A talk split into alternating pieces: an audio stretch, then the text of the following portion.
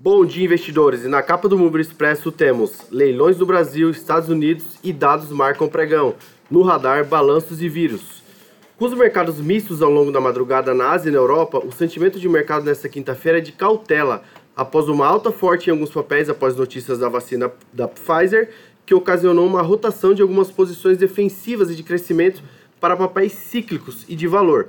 Hoje, aparentemente, essa distorção pode ter uma pausa por conta de uma nova disparada no número de infecções por coronavírus nos Estados Unidos, mas ainda com a esperança de novos resultados de testes de vacinas que possam trazer calma e, e de fato para os mercados, né?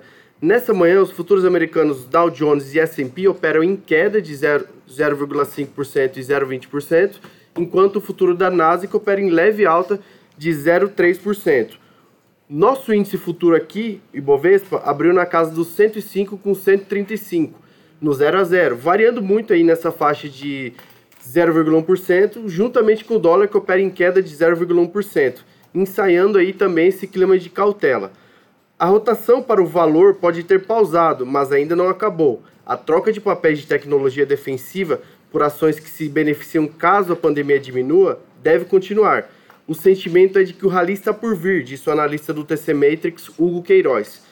Para o trader do fundo Cosmos Capital e contribuidor aqui do TC, Moisés Beida, as ações de valor que negociam em múltiplos abaixo do seu valor contábil vão saltar de novo, quando o temor da recente disparada de infecções ceder.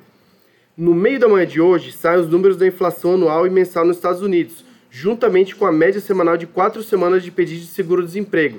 Teremos também leilões de títulos nos Estados Unidos e também aqui no Brasil. Na sequência, no começo da tarde, o presidente do Federal Reserve, Jerome Powell, deve falar no começo, da, logo no começo da tarde. Por isso, não desgrude o seu terminal TC Mover. No Brasil, preste atenção no volume do setor de serviços, cuja queda perde força na base sequencial. A tentativa do Centrão de destravar a pauta na Câmara e a expectativa da eleição municipal de domingo são destaques na política. No lado corporativo, hoje tem muitos balanços. Arezo, B3, BR Malls, Inter, Natura, Oi e mais 23 empresas soltam resultados após o fechamento. Os destaques de ontem foram Marfrig, JBS e Via Varejo, que surpreenderam positivamente no lucro, na geração de caixa e na desalavancagem.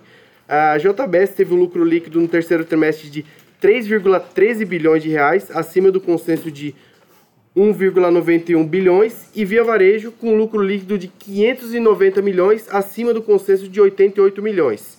Uma boa quinta e bons negócios.